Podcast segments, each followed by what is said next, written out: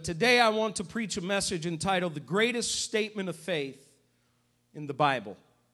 This is, of course, my opinion as to this particular one. There might be other preachers and other people who read the Bible and say, wait a minute, I think this is the great, greatest statement of faith, or something else that somebody else said. Certainly the greatest statement of faith. But today, I want to present to you what I believe is really the greatest statement of faith in all of Scripture.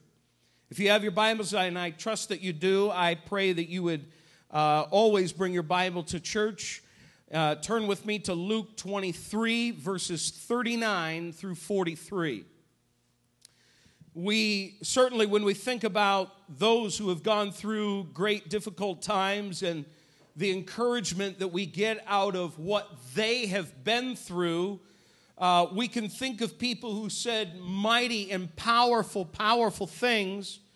Uh, I think of Job. I think of what he said when he confessed to his friends, as they were. We kind of loosely use that term. Job's comforters. We certainly, there's an element of sarcasm in the word comforter when we talk about that. But Job said these words He said, Though he slay me, yet will I trust him. That's an amazing, an amazing statement of faith that even though God allows me to, to die and, and to be killed, and Job was saying in, in what he is going through, if God allows me to die, I'm still to trust him. And he even goes as far as to say, if it comes by his hand, or at least seemingly by his hand, I'm still to trust him. That certainly is a powerful statement of faith. The three Hebrew young men, when they stared at the fiery king in a fiery furnace, they said these words Our God, whom we serve, is able to deliver us from the fiery furnace.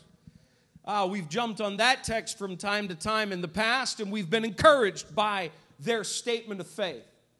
Jeremiah stated the, this with great confidence nothing is too difficult for God. Nothing is too difficult for God. Certainly, that is a powerful statement of faith, especially given the time that Jeremiah ministered. The whole nation around him was crumbling, the city of Jerusalem was being ransacked. The people were being carted away into a foreign land, into Babylon for 70 years of captivity. And yet, in the middle of all that, he says, Nothing is too difficult for God. Peter when he said boldly of Jesus, he looked at Jesus and said, You are the Christ, the Son of the living God. He professed that just a few hours before Jesus was to go to the cross. And certainly, in their context, those carry a great deal of meaning and application for our lives. And in both Old and New Testaments, we find mighty and great statements of faith throughout all of Scripture. But I want to read something to you this morning that I believe, to me at least, and in my opinion, is the greatest statement in all of Scripture, and we're going to find out why in just a few moments. Starting at verse 39, the Bible says this. Actually, let me just jump back up. Let's go up to verse 32. And I want to read just down through to 34, and then we'll jump back down to 39. The Bible says, Two other men, both criminals, were also led out with him, that is Jesus, to be executed. When they came to the place called the skull, there they crucified him along with the criminals, one on his right and the other on his left. Jesus said, Father, forgive them, for they don't do not know what they are doing. And they divided up his clothes by casting lots. Now jump down to verse 39. One of the criminals who hung there hurled insults at him. Aren't you the Christ? Save yourself and us. I'm going to just stop right there for a moment. It's an amazing thing that throughout 2,000 years of history, not much has changed in human nature that has rejected God. Because there are many who lie on their deathbeds and they, they lie there suffering and in pain and and maybe they go through such great sicknesses or illnesses and they are about to die. And in all of that, you would think that somehow there would be a moment of tenderness in their hearts that would confess that, oh God, if you know, even if they hadn't believed in God, that somehow they would they would cry out to him and say, if you're there, I need you now, I need you. But this man is there crucified alongside of Jesus and with his other criminal friend, and there they are dying a most excruciating death. And the Bible says that he is hurling insults at Jesus. It's an amazing thing, brothers and sisters, the bitterness of heart and the bitterness that life can often bring into a person's heart to the point where they have rejected God so much that they will, on their deathbed, continue to reject Him and go against Him. But that's not what we're going to focus on, even though we could talk a great deal about what could be going on in his heart and mind. I want to focus today on the other criminal that died next to Jesus. And before he died, he had just the briefest of conversations. And let's continue to read what that conversation was like. But the other criminal, verse 40, rebuked him. Don't you fear God, he said, since you are under the same sentence? We are punished justly, for we are getting what our deeds deserve. He understood in that moment what Paul reveals a little bit later on in the book of Romans that the wages of sin is death. The wages of sin is death. He said, We're getting what we deserve. Verse 42 says, Then he said, Jesus, remember me when you come into your kingdom. Jesus answered him, I tell you the truth. Today you will be with me in paradise. I want you to back up just a moment. Verse 42, it says, Jesus, remember me when you come into your kingdom. The New King James translates the name of Jesus, it actually translates it to his title, Lord. Lord, remember me when you come into your kingdom. The name Jesus actually means deliverer or salvation one who would deliver. So, either way, however, whatever translation has that just so, and both I believe are quite right, Jesus was Lord and is Lord. But either way, if you choose Jesus, he was saying, Deliverer, rescue me, deliverer, remember me when you come into your kingdom. And we're going to find out why I believe this is the most important and powerful statement of faith in all of Scripture. There are three elements of hope found in this passage that I want us to grab onto today. The first is revelation, secondly, redemption, and thirdly, reward. Three elements of hope that I believe you and I can grab onto revelation, redemption, and reward. Let's look at the revelation. Verse 42, again, it says, Then he said, Jesus, remember me when you come into your kingdom. I've already mentioned the New King James says, Lord, remember me when you come into your kingdom.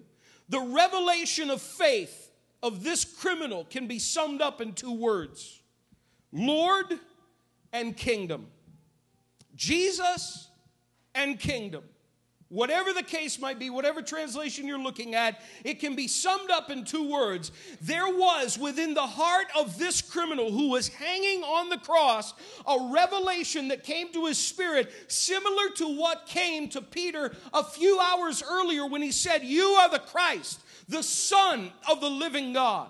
I believe with all of my heart, brothers and sisters, this criminal here hanging on the cross is now revealing something so wonderful and powerful about the man that he is being crucified next to. And it is this that he is no ordinary man, he is no ordinary individual, and he has a kingdom that is still yet to come. Amazing because Jesus is dying on the cross. But he understood somehow, some way, that there was something different about Jesus.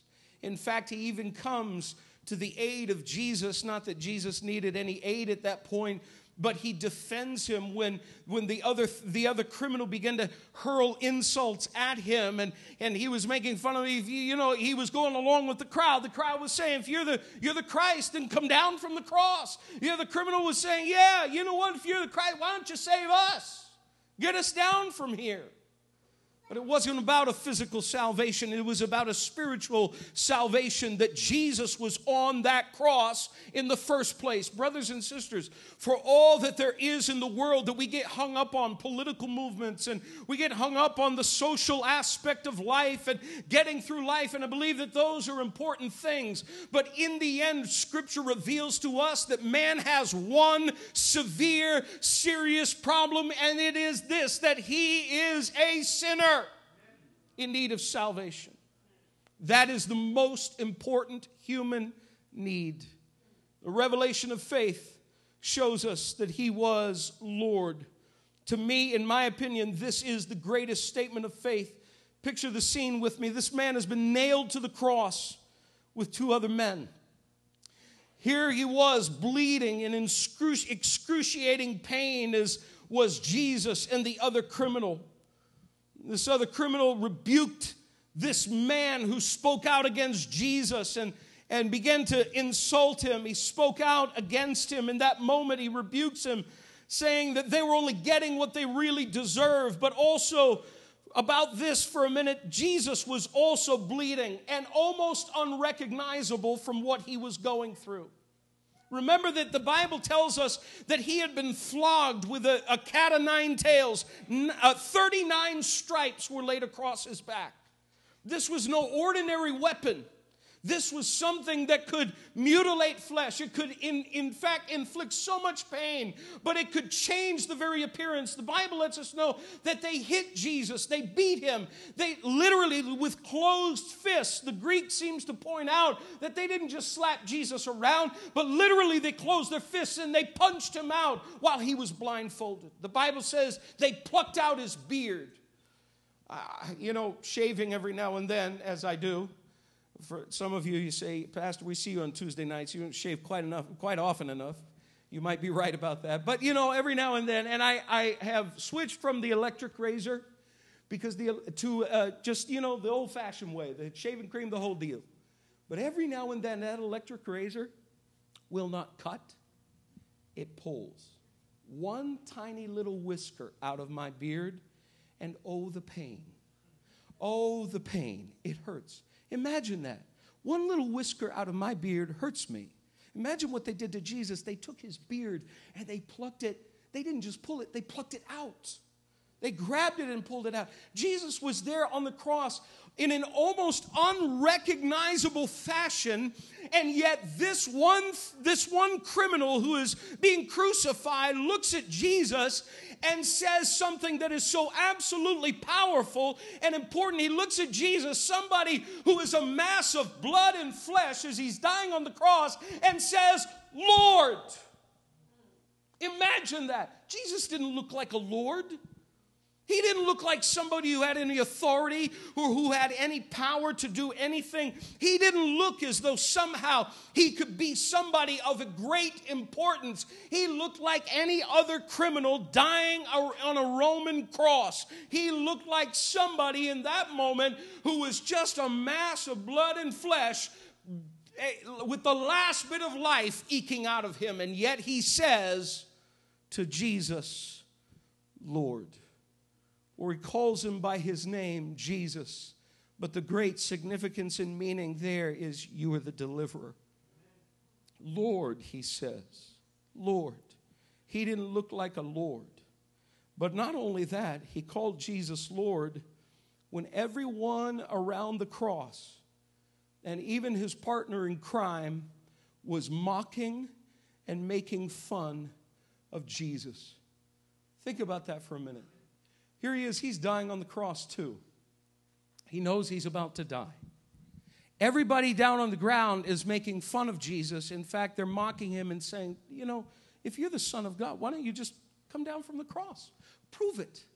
Show us how big you are. Show us how powerful you are. You, you're the Son of God. You could just come right down from the cross. The other thief, or the other criminal jumps on the bandwagon. Oh, yeah, yeah, come on, Jesus. Why don't you save yourself and save us while you're at it? But one criminal, realizing he's getting what he deserves, does something so important and he cries out for mercy.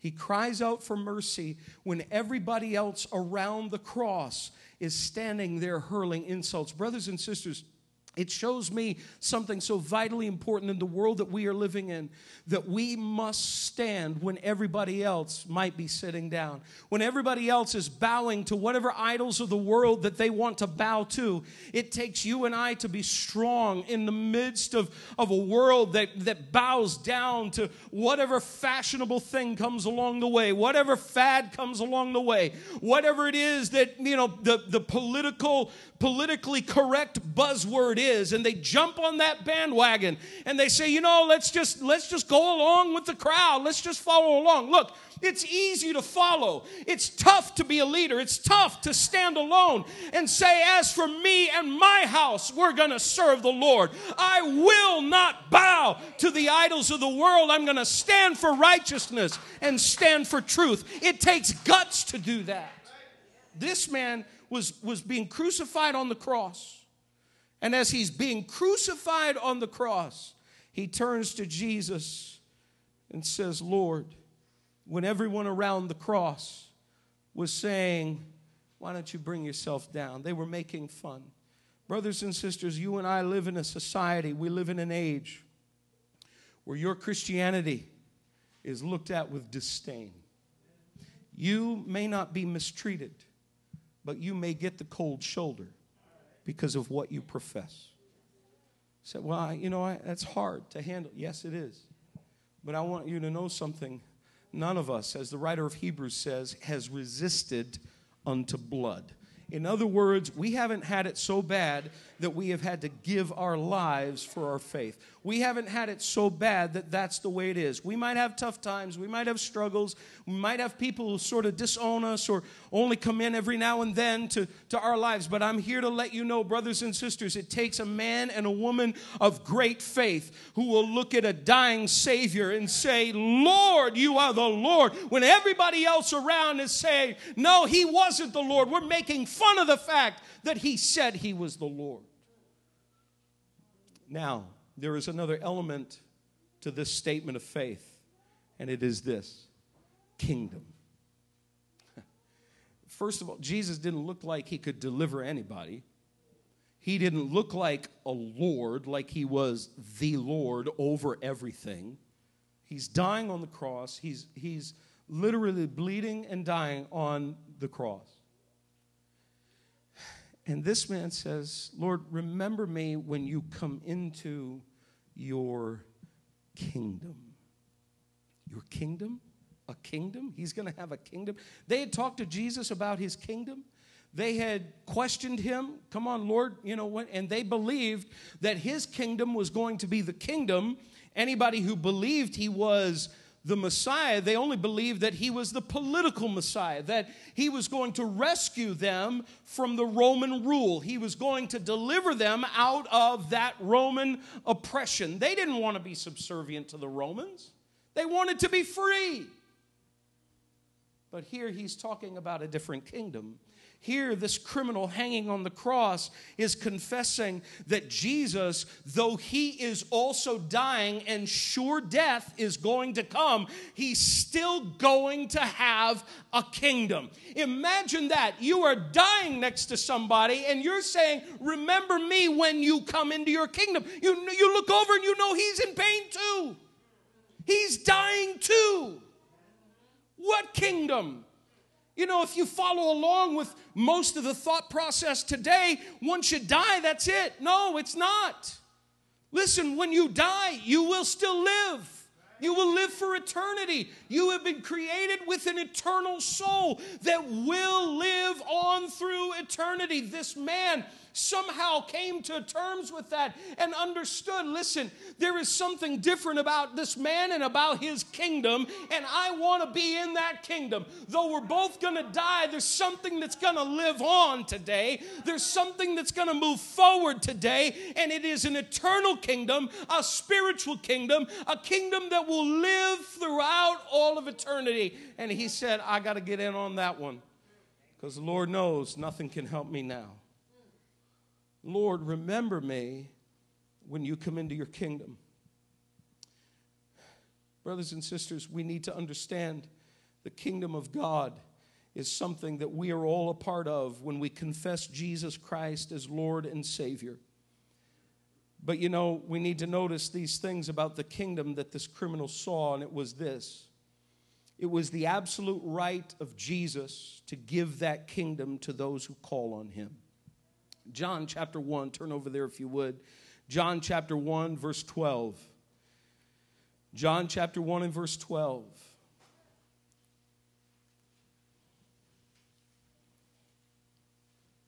The Bible says this Yet to all who received him, to those who believed in his name, he gave the right, he, that is Jesus, gave the right to become children of God. Now, I, have heard from time to time, as I'm sure you have, we're all children of God. Be careful with that one because no, we're not. We all were created in his image and after his likeness, but we are not all children of God. Children of God is a position that he bestows upon those who believe. You are a child of God if you believe that Jesus died on the cross for your sins and you have received him as your Savior but he understood that it was the absolute right of Jesus to give that kingdom to those who call on him. Second of all, it was a kingdom where he had no right to be. So he doesn't seek a position. Here's what he seeks Lord, remember me. That's it. He doesn't say, Lord, you know what? When you come into your kingdom, he wasn't like, you know, the, the, the two disciples came up, Lord, uh, the, they, they got their mother involved. And you know, when you get mom involved, mom is going to go to bat for her sons, for her daughters. And they, mom, you know, when we come into his kingdom, we'd like to be on his right and in his left. Go tell him that. All right, here comes mama. Excuse me, Jesus. My sons you think when, you know, your kingdom is all set up, you know, and everything, they could sit on your right and your left? That'd be great. That'd be a great honor. you see, this man didn't do what those disciples did. He, he didn't seek a position. He just said, Remember me. Which also indicates that somehow there was, a gonna be, there was gonna be a kingdom where, where there was a full consciousness of who you were before. How could Jesus remember him if he ceased to exist? No, he will live on. He will continue to live on. But he says, Remember me. You see, one of the dangers of being a Christian for a long period of time is that there is a possibility that we somehow take our relationship with Christ for granted. None of us, brothers and sisters, deserve to be a part of this kingdom. And you know what the most wonderful thing about this particular picture is? There wasn't anything this guy could do to earn his salvation. For those who think that somehow I'm going to be saved by what I do, that's false. You're not saved by what you do, you are saved by grace through faith. It is a gift. It's not something you can do, not something that you can earn. There wasn't anything this thief, this, you know, I call him a thief. He was more than a thief. He was dying for being a criminal. He had obviously done great things, things that were, were very, very bad for him to warrant execution uh, and, and to die by crucifixion. And so this particular criminal, he's up there and he's hanging on the cross and, and he's dying. He, there wasn't anything that he could do. He couldn't come down from the cross and go back and somehow fix all the stuff that he had messed up. He couldn't do it. Couldn't save himself, couldn't earn his salvation. This leads us to the redemption. Verse 43 Jesus answered him, I tell you the truth. Today you will be with me, not just in some strange you know, mysterious place, some strange weirdness. He says, Today you'll be with me in paradise. I know what my view of paradise is. I know what my wife's view of paradise is. We sort of share, say, uh, share the same idea. There is this little particular place that we like to go to get a slice of pizza every now and then, and it's a it's on the wall there's a picture of a place in Italy. And the family that runs the place, they're from Italy. And this picture is there. And every time we look at that picture, we say, want to be there. Or you just show me, you know, a Caribbean island. And I, I, I want to be there. For me, that's paradise. For us, that would be just a little slice of paradise. Now, we know we can't go there and just hang out there for the rest of our lives. We're not independently wealthy, we're independently poor. but we can dream. You know, we see that picture on the wall, we just think that, you know, the water is like, it's not even blue, it's green. You know, it's that tropical southern Mediterranean, uh, you know, where it's just hot and it's just this beautiful, beautiful beach, and you just, ah, that's the place to be, that paradise. That's not what Jesus is talking about. And for those who somehow think that heaven is not going to be a place that you want to be, that it's just this boring place. I don't know how many teenagers, I don't want, you know, boring, boring. Oh, no, no, no. It's paradise. That's the word of Jesus. That's how he used the word he used to describe what it would be like and will be like to be with Him. Today, uh, two things that I want you to look at that God is concerned about. One is an element of time, and one is a person. Today is the element of time. All through Scripture, we see that today is the day of salvation. Over and over again in the book of Hebrews, the writer writes and he uses the word today. Today, if you will hear his voice and don't harden your hearts, don't do that, then there can be blessing in your life. You will have eternal life. And in that moment, Jesus was dying on the cross, and it just so happened to be today. He said, Today you're going to be with me. Why? Because that was the day that he was going to die on the cross for the sins, all the bad stuff of that criminal. We don't know what he did. We don't know how bad he was. We don't know all the kinds of things. But listen, if you've got some war stories about the past, you know that he died for your sins. He died to wipe the slate clean. And I'm here to let you know that when the past is gone and he throws it away, brothers and sisters, it is a new clean slate for you. He said, Today you're going to be with me in paradise. Today was the day of salvation. Today was the day of redemption. Today, it was the moment that Jesus was giving his life as a ransom for many. That, that idea, the idea here is that he was going to buy back what the enemy had stolen, what the enemy had taken, what the enemy had robbed. He was about to buy it back, which is the whole point of redemption. That's what it means. You redeem, you buy something back. And that's what he was doing.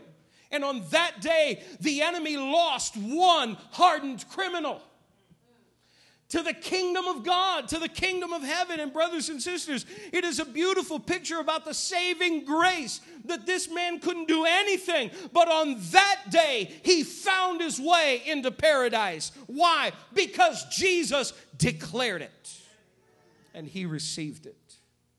Second Corinthians, you don't need to turn there. I need to hurry. 6 and verse 2 says, I tell you, now is the time of God's favor. Now is the day of salvation. I don't know how many young people say, you know, I'm gonna, I'll, I'll wait until I'm older. You know, by then you have made so many bad decisions and so many stupid young decisions at that moment that many of you don't even think you can make your way back. I want young people, as young as you might be here today, I realize we've got some of the younger ones here today, but please listen to me. Please be encouraged in this that when you decide to do something in life, and whatever it is that you're deciding to do, always do it in the light of what the Bible teaches you. Always do it in the light of what God wants for your life and what it is that He wants you to do because there are too many people who, when they get older, they say, I wish I had done it the way mom and dad told me to. I wish I had listened to the Bible. I wish I had listened when the Bible told me to move in a particular way and to walk in a particular way and to give my all to Him. I wish I had done it that way. You don't have to live with that regret. But instead, you can have the powerful testimony that said, I never went down the alley of alcoholism. I never went down the alley of drug addiction. I never went down the alley of having multiple marriages. I never went down those roads. It didn't go that way because of His grace, because I listened. Today is the day of salvation. Don't wait until you're older. Give your all to Him now. But there is something else that God is concerned with in this, and it is today you will be with me in paradise. It's not paradise that God is worried about or concerned about. That's easy for him. It is you that he has his mind on. It's you that he has his heart set upon. It's you that he cares about. Jesus said, Today you will be with me in paradise. Who is he speaking to? He was speaking to this criminal, this man who had made a mess out of his life, this man who had made all kinds of bad decisions and who was there suffering for those bad decisions. He was there reaping the reward or the result of that bad decision or, or, all the things that he had done. And yet Jesus looked at him and said, Today you will be. You see, brothers and sisters, God is concerned with you, He is concerned about you today. No, don't somehow think that he's concerned about somebody else. He forgot about me. He didn't forget about you. He knows all about you. The psalmist David says, He knows when I sit down and when I stand up. He knows my goings out and my coming in, and He knows all of those things. Imagine mundane things that you and I don't even think about. He knows about all of that. Why? Because He is infinitely concerned about you. He loves you.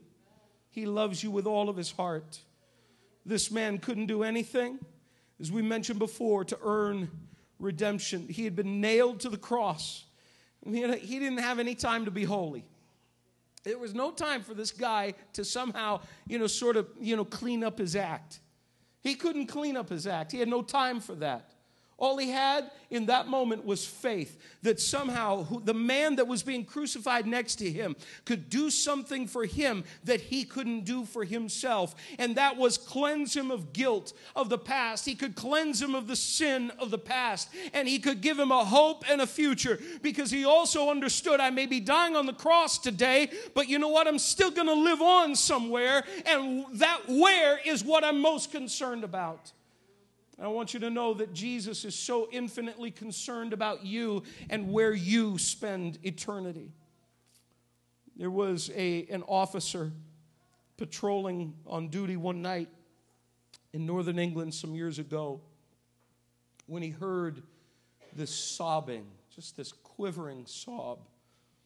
And turning in the direction that it came from, he, sh- he saw in the shadows a little boy sitting on a doorstep tears rolling down the cheeks. The little boy just whimpered, I'm lost. I'm lost. Take me home. The policeman began naming street after street, trying to remember where he lived. When that failed, he repeated the names of shops and hotels in the area, but all without success. Then he remembered in the center of the city was a well known church with a large white cross towering high above the surrounding landscape. He pointed to it and said, Do you live anywhere near that? The boy's face immediately brightened. Yes. Take me to the cross. I can find my way home from there. Take me to the cross. I can find my way home from there. If you've lost your way like this little boy, I want to point you to the cross today. Because what God is most concerned about today is you. If somehow you've been trying to work for your salvation, somehow trying to earn it from God, you need to know today that it's not going to be earned on your behalf. It already has been paid for on the cross of Jesus Christ.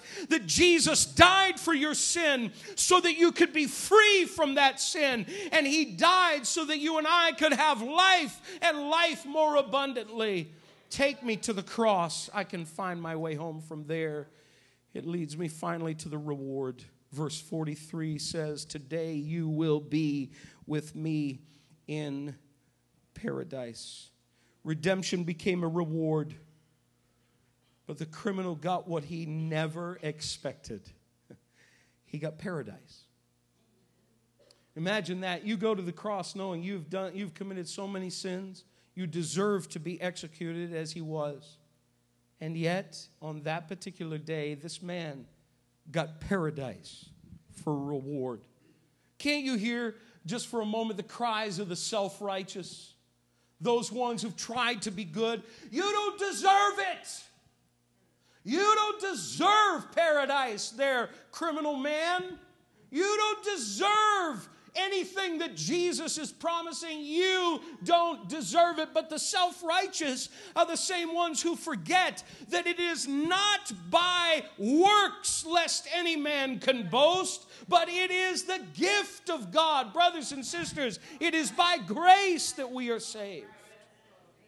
Jesus might just turn to those who are self righteous and say, Your righteousness is as filthy rags before me before the day was over, that criminal would be in a place more beautiful than he could have ever imagined. I, I look at that picture of uh, uh, in, in Italy, that picture that's on the wall, and I, I think that's just a gorgeous, gorgeous place. I would love to go and to be there and look at that and experience that. And yet, I realize that it, it, it all it pales in comparison to what God has prepared. Eye has not seen, ear has not heard what He has pre- prepared for those who love Him. My friends, you need to know today that He has you on His mind, and He's got something something wonderful in store for those who will believe in him.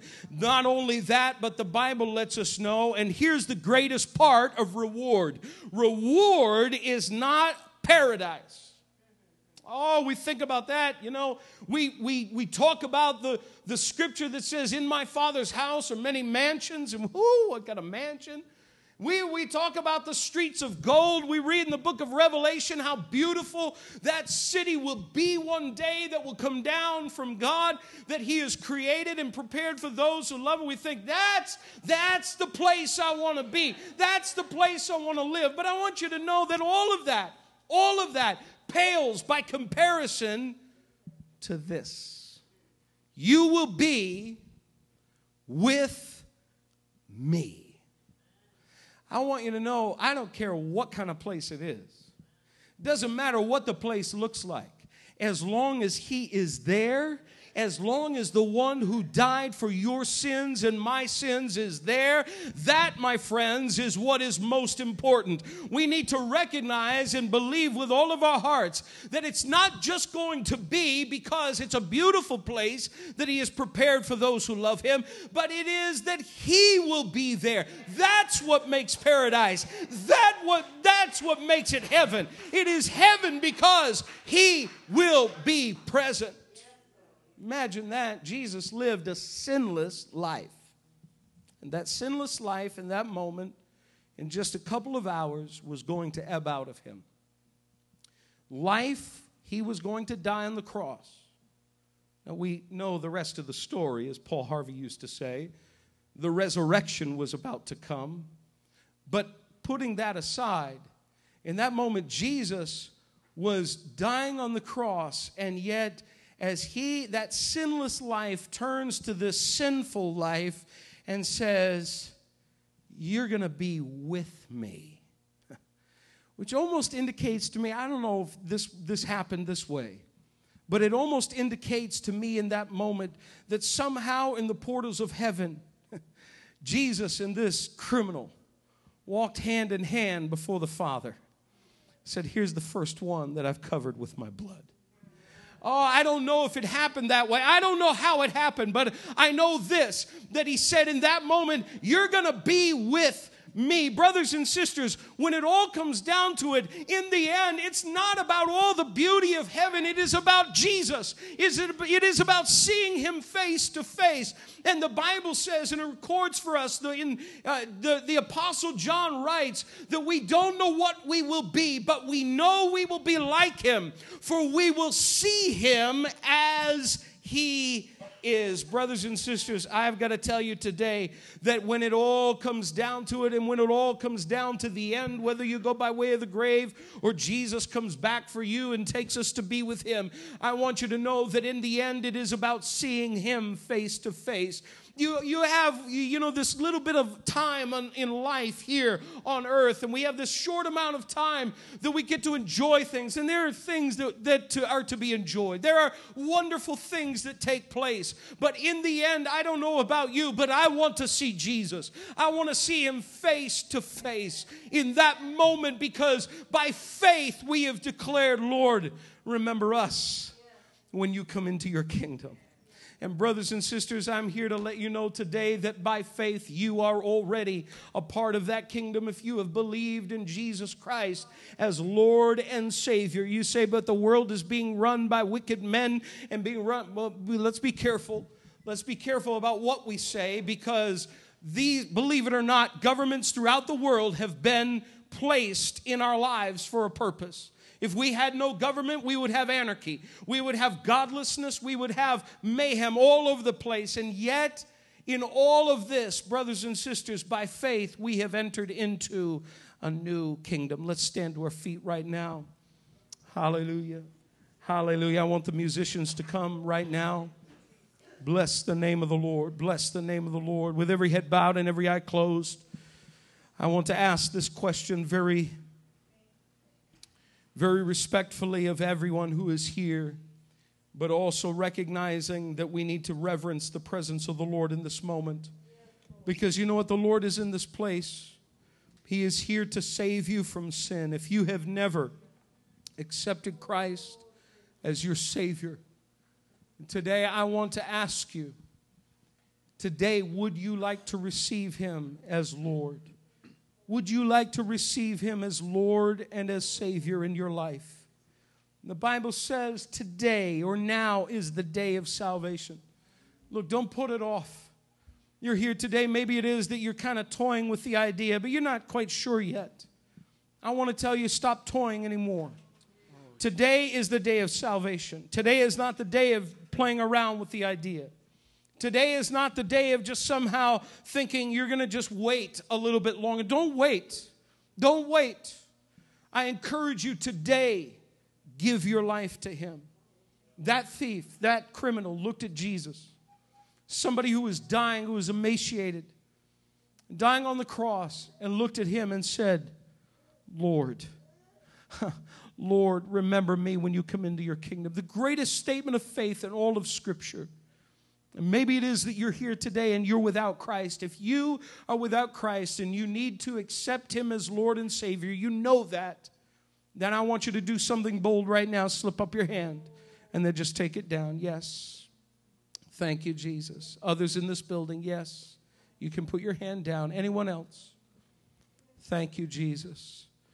Thank you, Jesus. Thank you, Jesus. Hallelujah.